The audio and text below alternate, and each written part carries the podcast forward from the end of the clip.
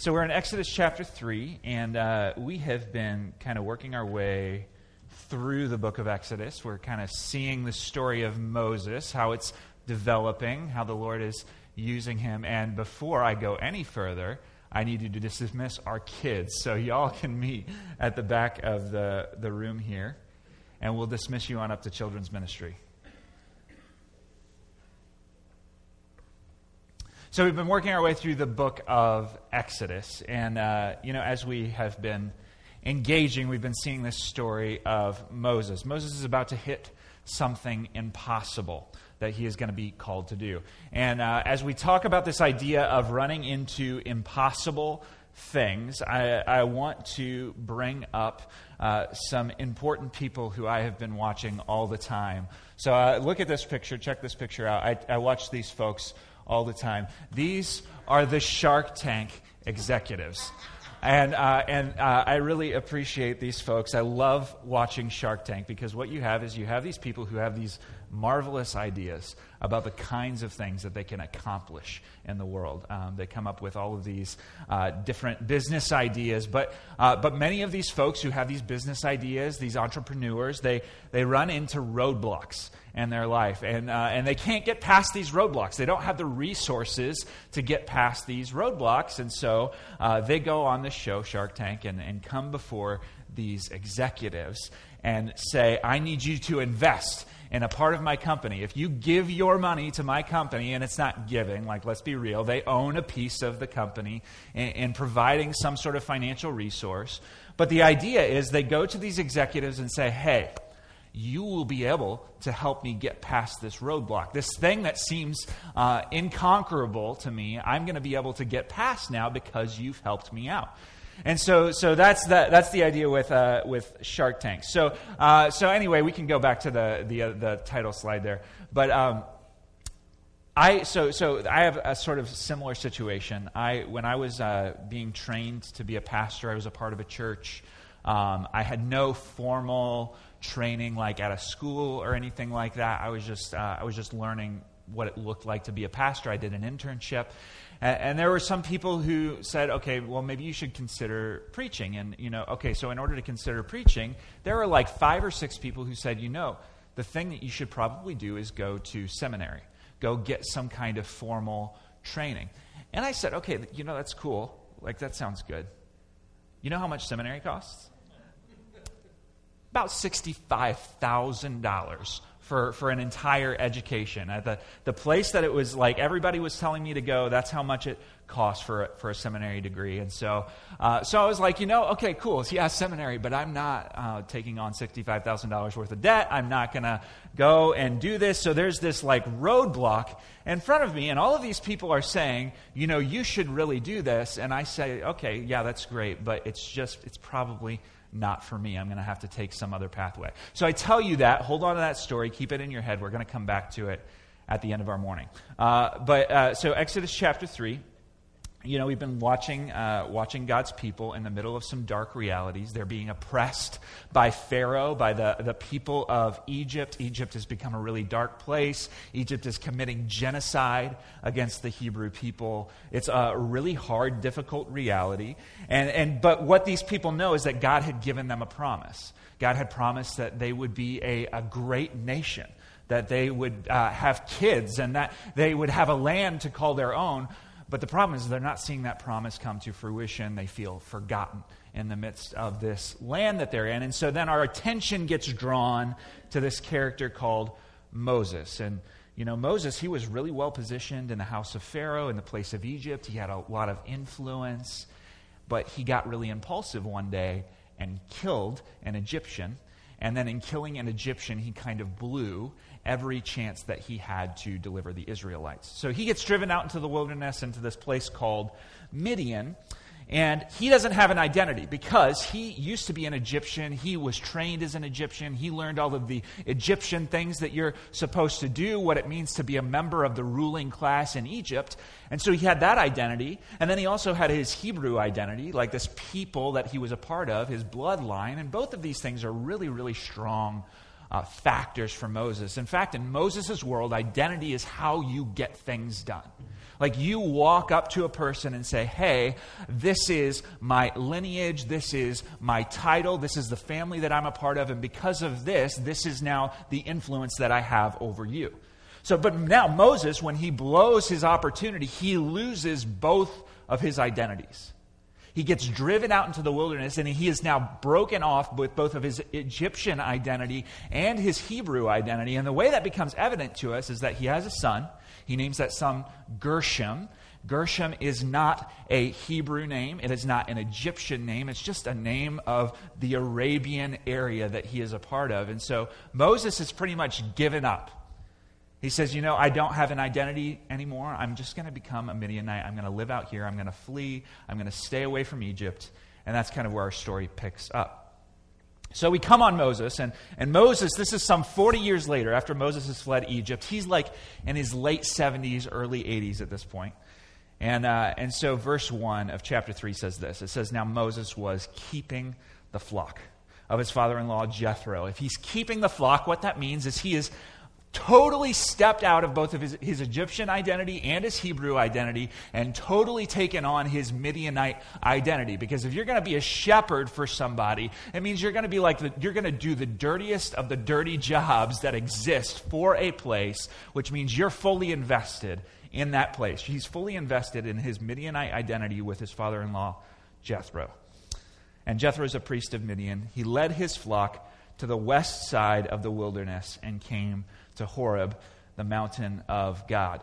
Hebrew readers reading this, when they see the mountain of God, when they see Mount Horeb, uh, it triggers something in their mind. It says, This is the place where God gave the law. This is Mount Sinai. This is the place where the tablets were delivered. This is a really important place. Now, up to this point in the book of Exodus, we don't really see God do anything. One time it says God, uh, God dealt well with them when it was talking about the Hebrew midwives, but, but we don't see God meet anybody. We don't see God interact with anybody. We don't see God talk to anybody. But God, God shows up. God shows up here, and this is what we know because it says at the mountain of God, we know God's going to show up, and this is what the Hebrew reader would see. So, verse 2 says this The angel of the Lord. Moses is out um, in, in this place on the edge of the wilderness. He's a long way from home. In verse 2, he, the angel of the Lord appeared to him in a flame of fire out of the midst of a bush. What we're about to see is we're about to see God have an interaction with Moses. This is what we might call a theophany in the Old Testament, an appearance of God in space and time. And, and I want you to understand who the angel of the Lord is. The angel of the Lord is the pre incarnate Christ. Angel of the Lord is the pre incarnate Christ. Whenever we see the, now the is very important. The angel of the Lord is pre incarnate Jesus. Pre incarnate Jesus means we, we recognize Jesus came down, he became flesh, took on flesh. That's what incarnate means. So pre incarnate Jesus means before, before the time that Jesus came, before his arrival. And so we believe one Father, or one, one God, three persons Father, Son, Holy Spirit when it says the angel of the Lord, we're recognizing the second person of the Trinity because what, Bible, what the Bible tells us about Jesus is that he is the image of the invisible God. And so when he's appearing here in space, in time, in a particular place, we're led to see this as the pre incarnate Christ. So we're seeing God working and revealing himself in the Old Testament through this person. Now, why is that important? Why would I even spend any time talking to you about that? The reason this is important is this. Sometimes people will talk about the God of the Old Testament and the God of the New Testament as if they're kind of different people. Um, and what we see in Scripture is that God is the same yesterday and today and forever. So the same God that worked in the Old Testament is the same God that worked in the New Testament and is the same God that's working today. So the Son of God who took on flesh, who took on flesh so that he might go to the cross and die for our sins, is the person who's talking to Moses from the bush in this moment. And so he's there with Moses. And so the angel of the Lord appeared to him in a flame of fire out of the midst of the bush. He looked. So Moses looked, and behold, the bush was burning, yet it was not consumed. So this is crazy. He's like, he sees the bush burning. Okay, like, big deal. A bush is on fire. That's kind of weird, but only a little weird. And then he watches it for a little bit, and the thing is not burning up. It's not running out of flame. It continues to keep going. And so he's intrigued. He recognizes that something miraculous is taking place. So, uh, verse 3 Moses said, I will turn aside and see this great sight.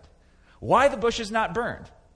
And so, when the Lord saw that he turned aside to see, when the Lord caught his attention, God called to him out of the bush and said, Moses, Moses. And he said, Here I am. like, okay, so, hot tip.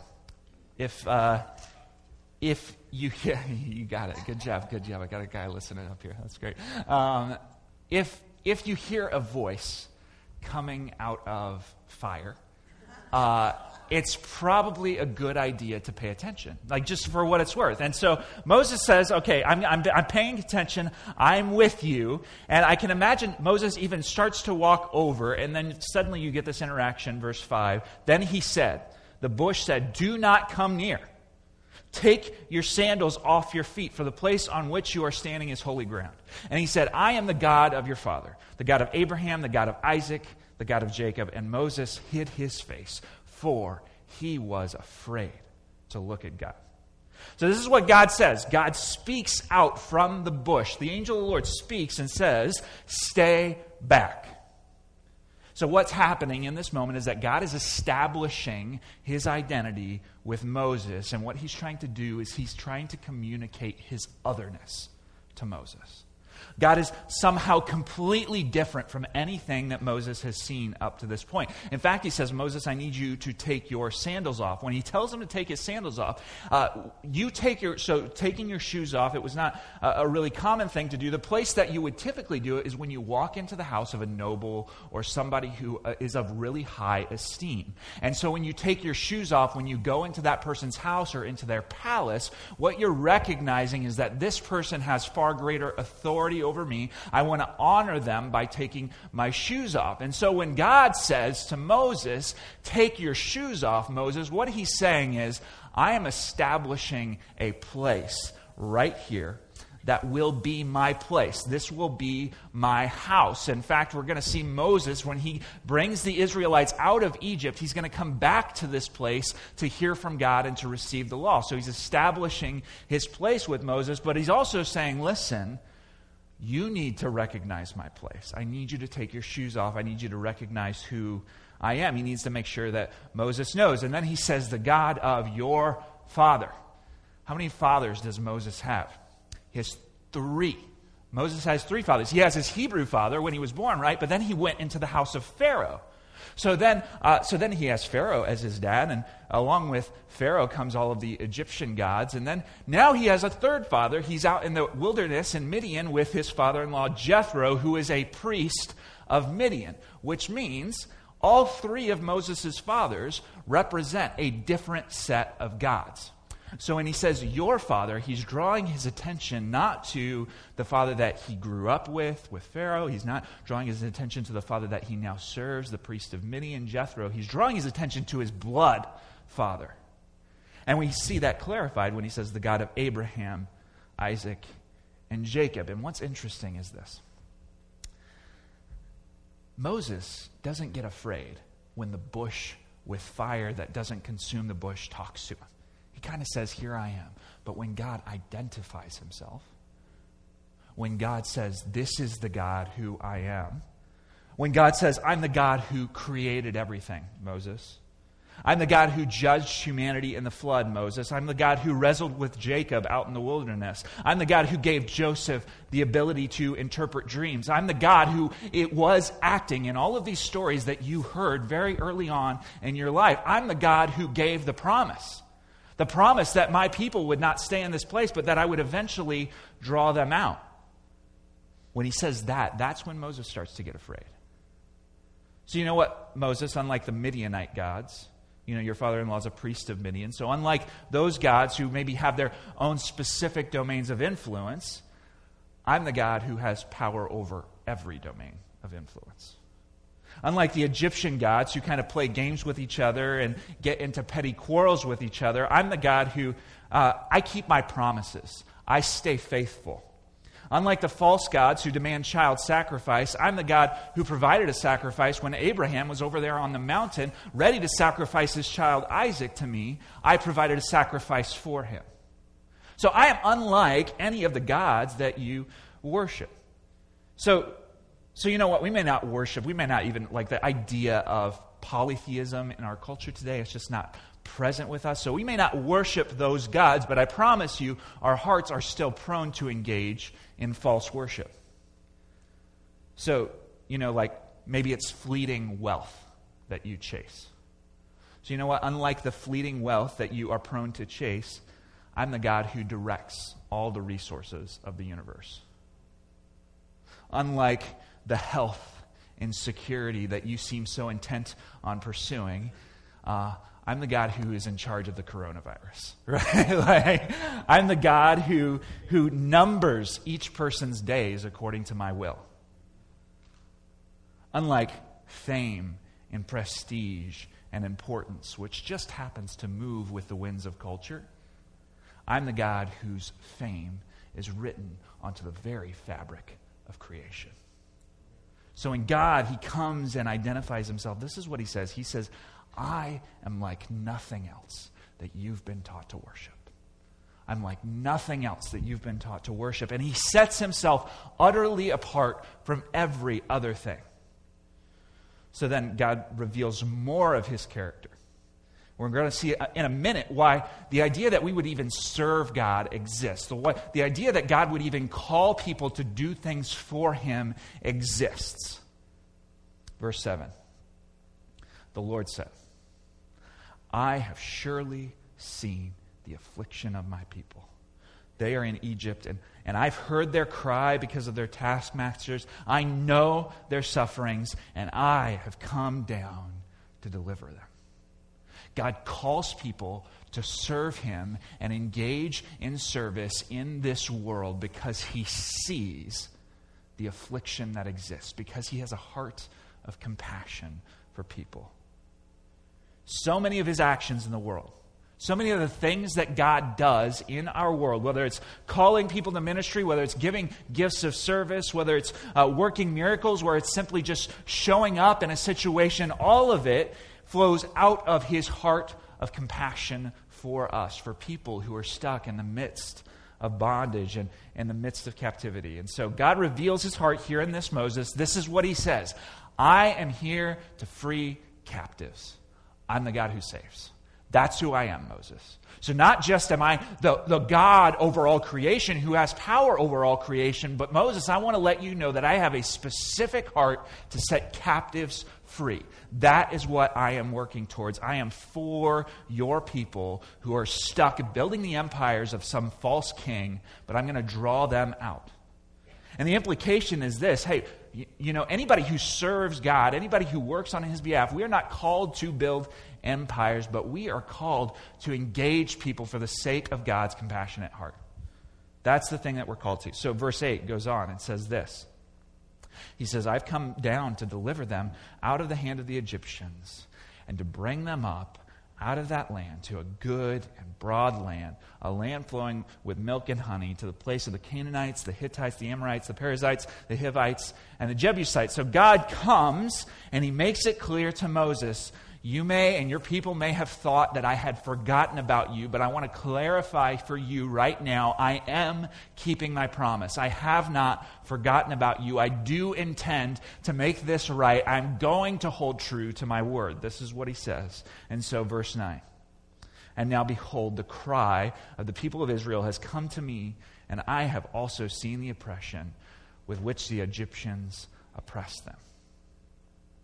So, what's going on is that it's like God is acknowledging the time of their pain is filling up the time of their desperation is filling up. Their desperation, the, the, the, children of Israel, as they're in the midst of this land, they've been crying out to God more and more and more as things have intensified. And God sees their desperation in the middle of this situation, and and he starts to have a more and more compassionate heart for them. And it's like the time, the, they, they, they, the time keeps filling up. There's like a limit on the time, and the desperation intensifies, and it closes the time a little bit more. And so he sees it. And so here's what God is saying to Moses, He's saying, you know what? This dark kingdom will not continue to have power over my people. They will not be held captive to Pharaoh any longer. I will show them in the midst of their desperation just how good I am. In fact, you know what I'm going to do? I'm going to put Pharaoh to open shame. The Pharaoh who has oppressed these people, the Pharaoh who keeps them in captivity. I am going to make a mockery of him. And I'm going to reveal my heart to my people, and they will know that I love them. That's what he intends to do. So I want you to see, because this is important. Uh, we have Old Testament and we have New Testament. Exodus is to the Old Testament what the cross is to the New Testament. So when we see, like, God is foretelling in creation, in the midst of Israel's history, what he intends to do for all people in the New Testament. He intends to set captives free with the blood of Jesus. So Exodus was for one people at one point in time, and we even see that when it was for that one people, that God intended those one people to be working on behalf of all people. But Exodus was for one people, Israel, at one point in time. But then the cross is for all people at all time. Cross is for all people for all of eternity. And so we see God is offering this invitation in Exodus, but it's a, a, a similar invitation in the New Testament. And so, as we, we read Exodus, we read it with Christian eyes. We read that God was foreshadowing what he was going to do through Jesus. So, by Jesus' cross, you know what he would do? He would draw people out of the kingdom of darkness. He would break the chains of sin that exist. He would come to people who are desperate over the brokenness of themselves and the brokenness of this world, and he would show those people just how good he is. He would put spiritually dark forces to open shame, triumphing over them by his blood in the cross. And then he would reveal to us, the people who receive this amazing truth, just how much he loves us. So, you know what, Alliance Bible Church? Your God is the God who frees captives. That's who he is. And, and he's not just, he doesn't just like have a heart for freeing captives, but he is powerful to free captives. He is bow, powerful to break the, the most powerful thing that stands against us, death, by, by raising from the dead, by proving to us that he actually does have the power to forgive sins and conquer death. So your God is the God who frees captives. So now we'll see what that means for Moses as he's in the midst of this. Verse 10. God says to Moses, Come, I'll send you to Pharaoh that you may bring my people, the children of Israel, out of Egypt. So this is what he says to Moses. Remember, Moses like dropped the ball 100%, failed utterly, completely disregarded God and everything that he had. And so this is what God says to Moses. He says, Come, Moses, face your greatest fear, your greatest regret, your greatest failure your greatest sadness. Face the family that you left behind. Face your former identity, your greatest secret. Moses, what I want you to do is I want you to dig into your pain and face it. You see, what God is calling Moses to do here, he's calling him to confront the very thing that he regrets in his life. And so, so what do you think Moses is going to say? Like, what's his response? Like, if I were Moses, I would, you know what? I'm good out here. Like, I'm okay. I prefer, I, you know, I can do other things out here in Midian. I can be a good shepherd for these, these flocks. Like, I, I'll take care of these things. I kind of blew it back there. I don't know if you were watching, but I murdered a guy, and then everybody knows about it now. And so it's probably a problem. I'm not going to be able to go back and leave them. God, you can leave me out here. I'm fine. I'm good. But God's trying to, to show Moses that this isn't really about him in the first place. Right? So, so I want to just give you an idea that that's going to be a thread that we're going to watch throughout Moses' story. But that idea is this your past pain very well may be your future ministry. You know, the thing that God might call you to to make an impact for his kingdom, to give people hope of being drawn out of darkness, that very thing may require you to confront the pain, some, some sort of past pain that you have been facing, some sort of challenging difficulty, whatever it might be, something really difficult about your past. So if you if you struggle with addiction, you know, and God brought you out of that, God may be calling you to to help other addicts. Or if you had somebody in your family who struggled with addiction, maybe you're called to help people who have family members who struggle with addiction. And that, that might even be painful for you to confront those things. But you know what? You have experience through the midst of that that other people don't have. And for what it's worth, God likes to use places where we are weak to prove to us that He is powerful. And so your past pain may very well be your future ministry. Verse 11. But Moses said to God, Who am I? That I should go to Pharaoh and bring the children of Israel out of Egypt. So, so Moses goes, Okay, God, like, you, you know, you know what I did. You know how I had to escape from the land. You know how Pharaoh chased me. You know how the Hebrew people said to me, Who do you think you are that you would lead us? And so, God, I ask you the question that He asked me Who am I that I would be the one who delivers your people? And this, this response of Moses actually marks the beginning of a long argument between God and Moses. And eventually, God just says, Okay, dude, just go do it. Like, just stop arguing with me. But here we see just the beginning of this argument.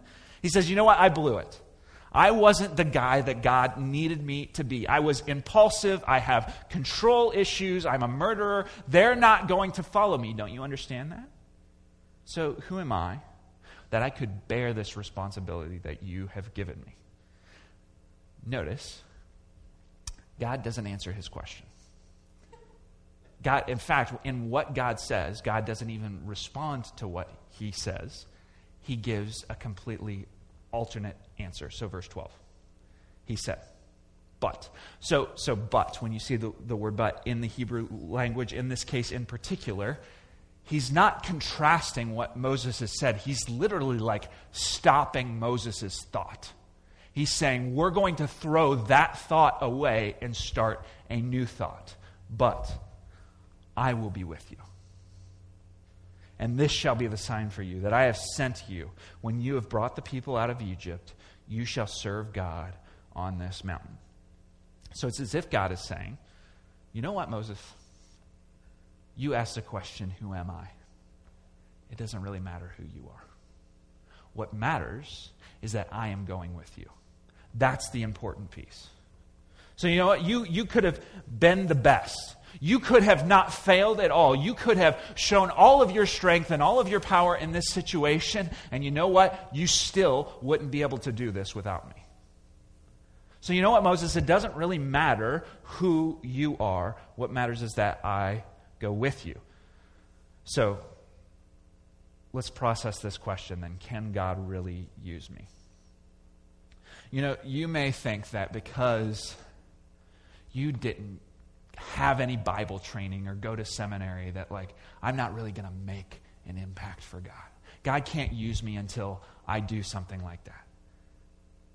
You know, I'm, I'm useless to effectively reach the captives if I, if I don't have that. Or you may think that because, you know, in the past I can count uh, five or six or seven missed opportunities where I knew God was giving me something to do and I just kind of blew it. I didn't follow through. I didn't listen to God in those moments. And because of that, I just, I don't think that God can really use me to effectively reach captives. You know, you may think that because you know, I'm not really a take charge leader.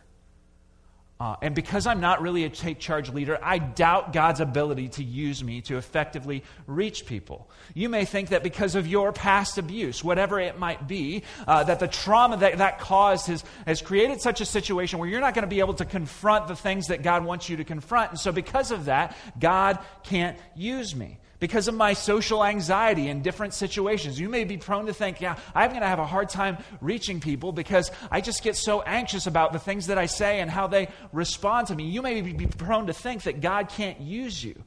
You might think it's because of your physical state that God can't use you, or, or because of your age that God can't use you. You might think that you don't have the right skill set. You might think that you have the wrong personal background. You know what? And those all might be good reasons why you can't accomplish effective things, and many of those might be very logical, but the question is not who am I? The question is who is He?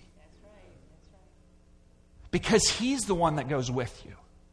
It's not about you and it's not about what you lack. In fact, it's probably better that you lack certain resources just so He can show how powerful He is.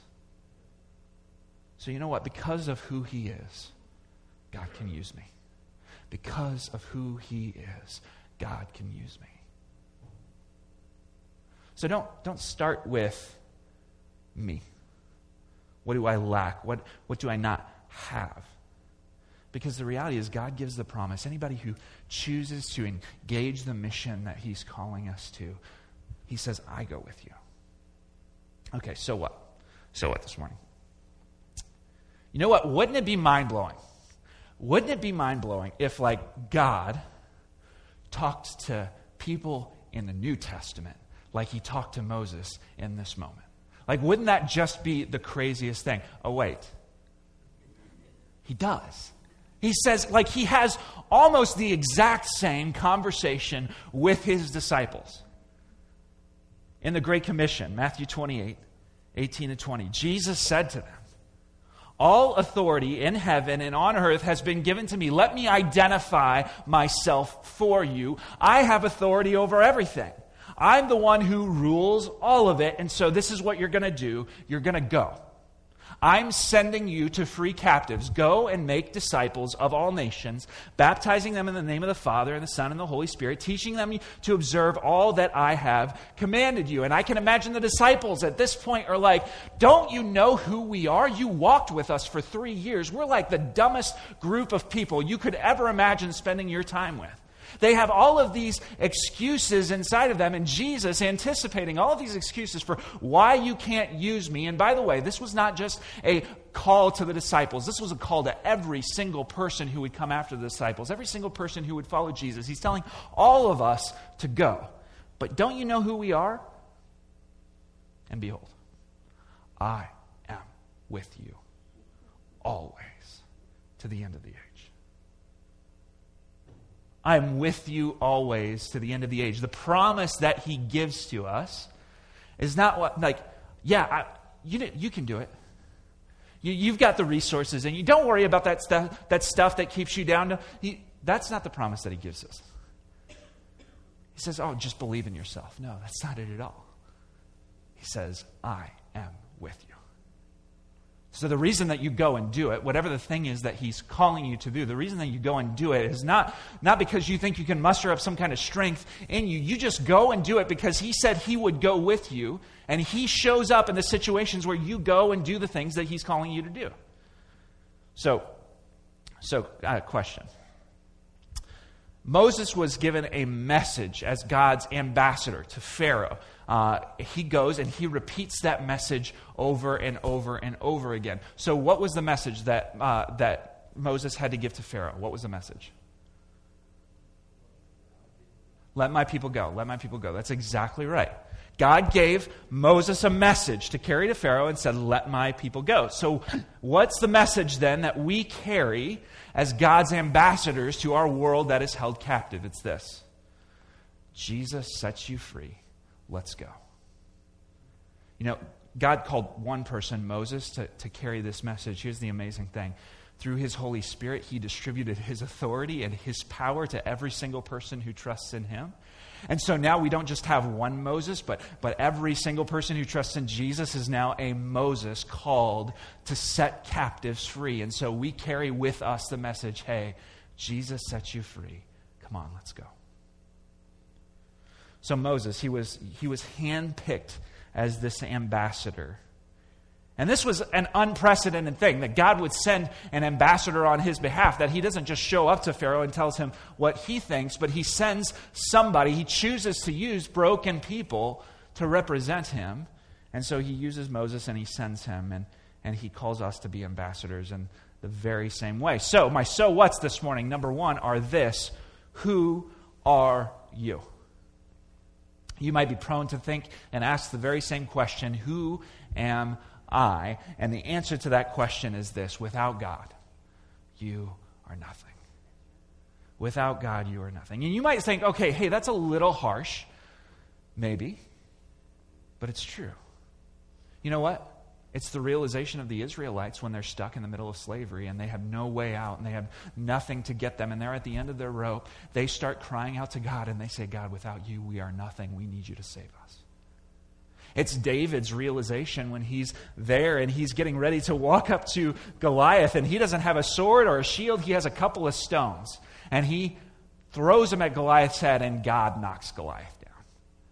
it's the realization of every single hero that we hero that we see in scripture because they're not the real heroes of the story. The real hero of the story is God. They just simply know that God is the one who goes with them.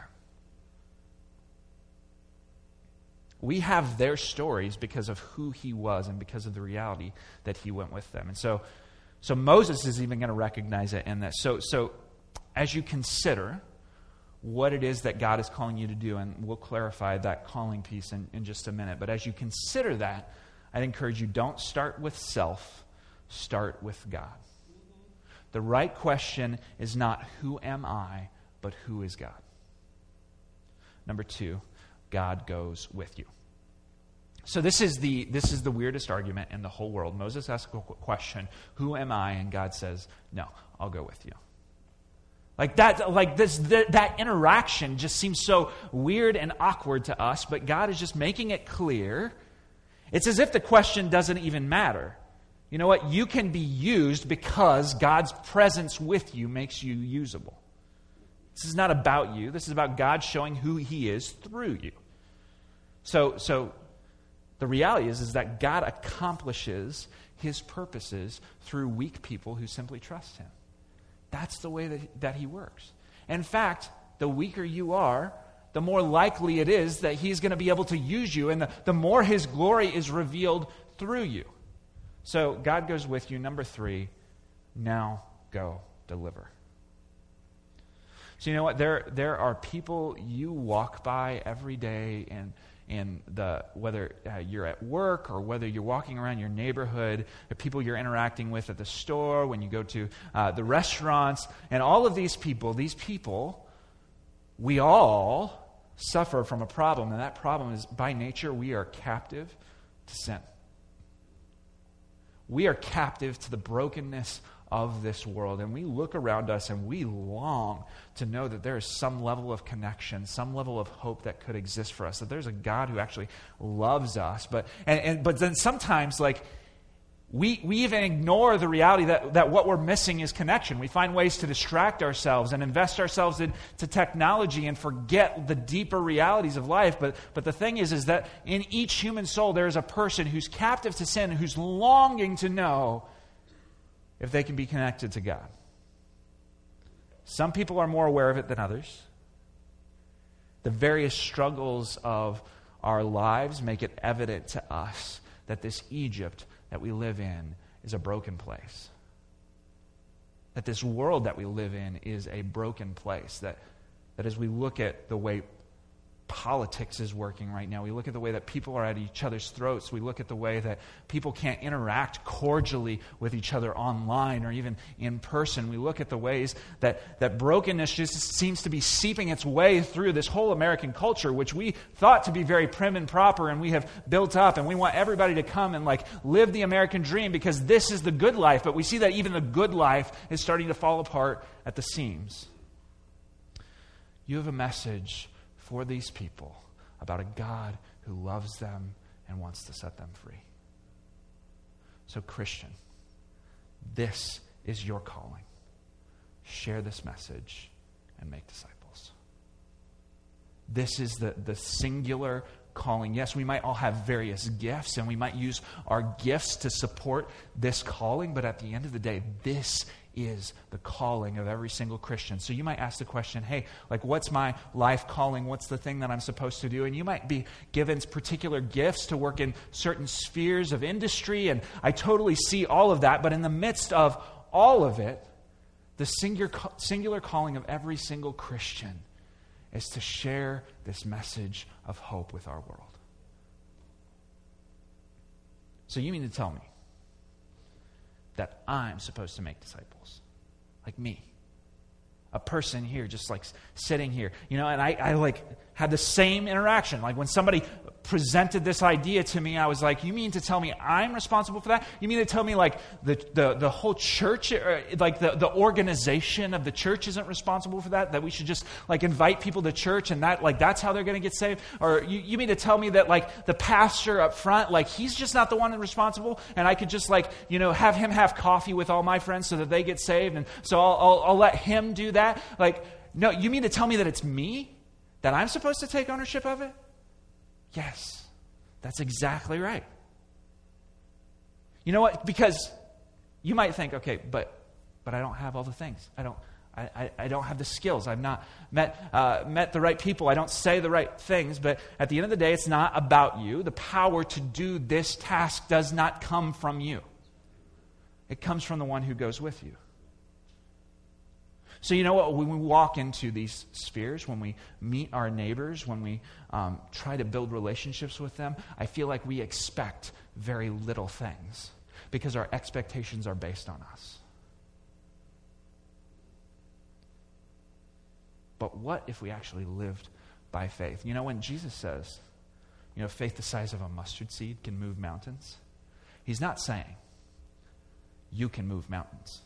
In fact, the point is, you look at a mountain, and you go, that's pretty impossible for me to do. The point is, you trust the one who goes with you to do the work. You trust the one who goes with you to move the mountains. You trust the one with you to, to work through you to do the thing that he's called you to do. So the point is, because of who he is, God can use you. Uh, number four. Number four. So, if God is the one that we are relying upon, one of the ways that we can show our reliance upon Him is to pray. To pray about these things. And so I'm calling all of us to prayer. Again, you have these in your bulletin, our, our daily prayer requests as we go throughout the week. So you can use those, but you can also go online and see these, abcbartlett.org slash info. These are to guide our prayer that, that we might see God more for who he is, and that seeing him for who he is, that we would actually understand who it is that walks with us into these various, various situations that he calls us to. And so, as, as we think about that, I want to encourage you. We have a timeline in front of us. We're heading towards Easter. And Easter is a great time to let people know about the hope that is available to us in Jesus. So we have like six weeks until Easter. We're six weeks out, five weeks out, I don't know, something like that. But we have a period of time. This is what I want to encourage you to do. You could invite five people, you could invite 10 people to Easter. I don't, I, I, that's great. Invite five or 10 people. But what I really want all of us to do is to think about one person, to invest in one person, to invest relationally in one person, to, to love them like Jesus would love them, to, to reach out to them, to, uh, to, to maybe fix a meal for them or invite them over for dinner, to, to just get to know them well, to ask them questions about the, who they are and their interests. And then as you get to know them, to find opportunities to reveal Jesus' love to them through your actions and through your words. So I want you to be praying for one person one person in your life that God might draw to himself. I want your heart to be so broken for this one person. And I want your heart to be so hopeful for what they can see and what they can meet when they meet Jesus. I want you to start focusing on one person. And maybe it needs to start with, Lord, my heart for this one person is not where it needs to be. So, God, I need you to change my heart towards this person.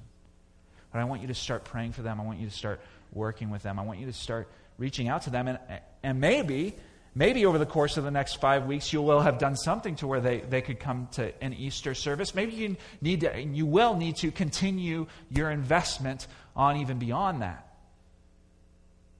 And you might say, you know what, I can't connect with people. I don't know how to do it. Uh, maybe a little awkward. I'm just a little worried about that. You know what? It's not about you. Okay, so, uh, so let's go back to my story, my story that I promised we would get back to. Um, so I'm supposed to go to seminary. I've got all these people around me telling me that I am supposed to go to seminary, and uh, I'm like, but you don't understand. Because of who I am, because of the resources that I have, it's just not going to happen. Like, I, it's not going to happen. You may tell me all that you want, that this is the thing that I should do, but it's not what's going to happen. And so then I had a mentor who came along and he said the same sort of thing to me. He said, You know what?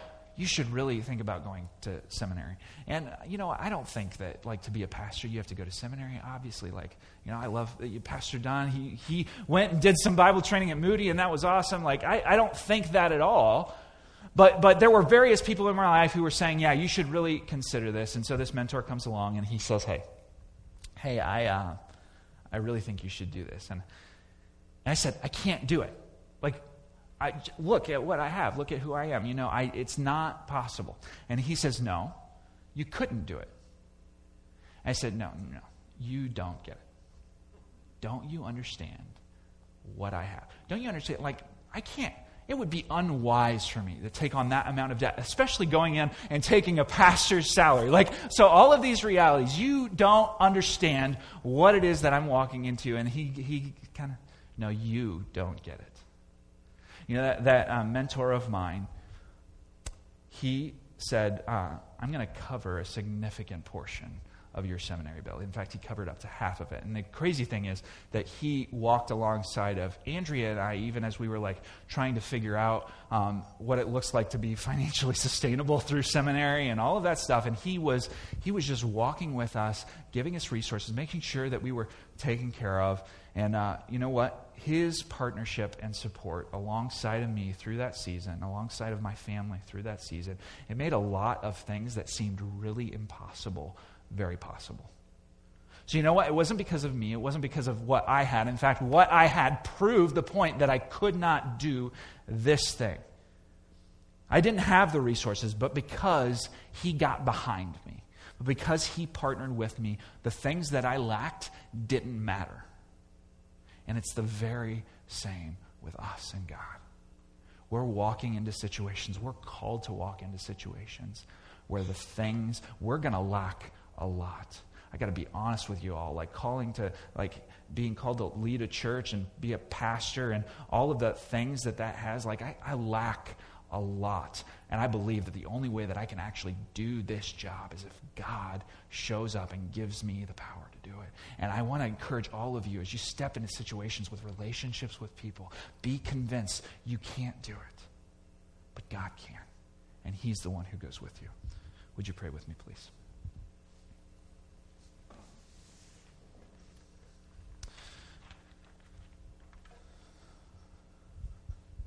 Father, this morning as we just come to worship you, as come to see who you are, we ask that you would instruct our hearts more and more about your heart. Well, your heart to